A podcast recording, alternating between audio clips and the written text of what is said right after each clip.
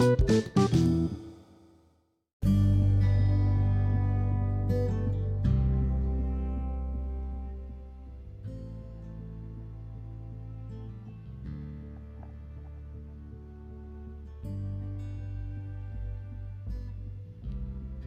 Papa Francisco presidió el domingo la misa en la Catedral de Asti en la solemnidad de Cristo Rey.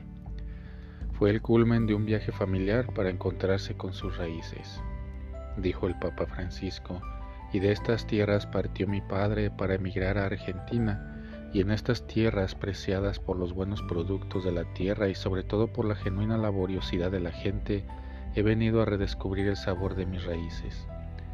Reflexionando sobre el Evangelio del día, explicó que Jesús no se presenta como un rey déspota, sino misericordioso, dispuesto a perdonar a todos, también a quienes dentro de la iglesia escandalicen por su conducta.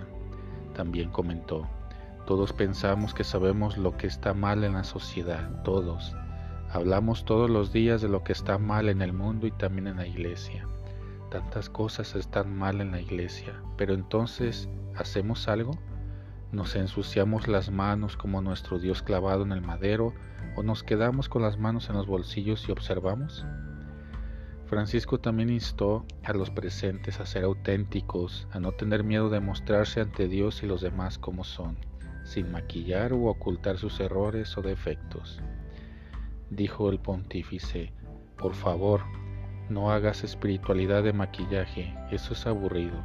Ante Dios, agua y jabón solamente, sin maquillaje, pero el alma tal como es, y de ahí viene la salvación. Francisco también rezó el Angelus en Asti, donde pidió de nuevo por la paz en Ucrania y por las familias afectadas por el incendio en un campo de refugiados en Gaza.